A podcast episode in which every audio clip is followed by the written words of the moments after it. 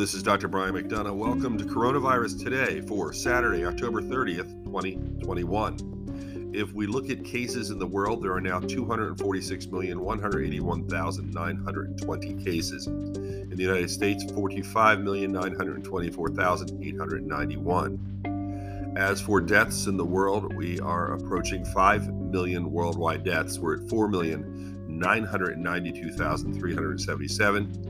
As far as deaths in the United States, we have 745,384 deaths. Now, if you look at the 28 day totals, that gives us a good sense of where we are. In the world, we're almost averaging 200,000 deaths in a 28 day period. That's 196,942. In the United States, we're still losing a lot of people.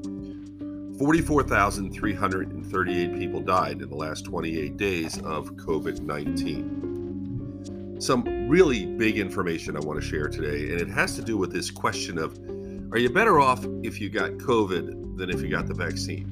If you go way back, if you were Dr. Scott Atlas and his herd immunity theory that he was espousing, he was saying that we're just better off all getting COVID because we're going to get this great lifetime immunity. Everybody's going to be fantastic.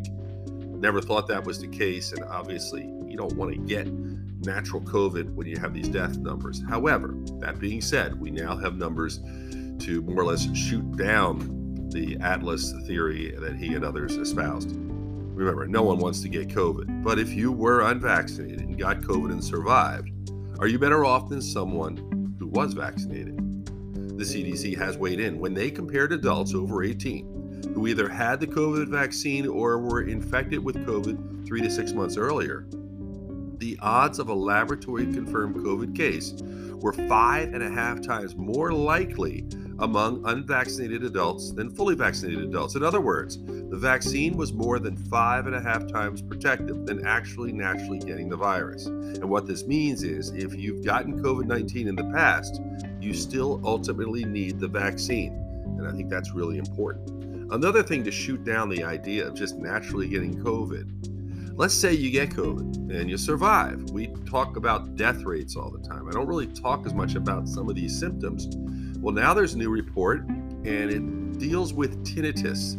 That's people who suffer from an annoying condition which leads to ringing in the ears. It's consistent and it's really annoying. And it's a sound that, in many cases, continues for prolonged periods of time.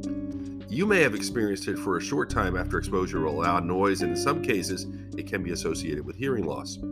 Tinnitus, as well as dizziness and hearing loss, are being seen in patients who have had COVID infections and survived.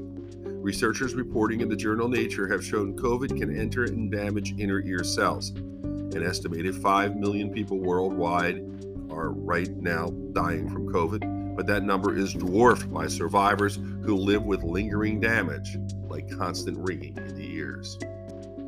There are several important things to know about COVID vaccines. First, although they limit the chance of infection after exposure to COVID, they're designed to dramatically reduce hospitalization and death. The more people who are vaccinated, the less COVID in the environment. But until we get more people vaccinated, cases will continue, whether vaccinated or not. Another point the vaccines are not lifetime vaccines, they only last months and require boosters. A study from the UK found after two doses of the Pfizer vaccine, protection drops to 88% in one month, 74% in six months.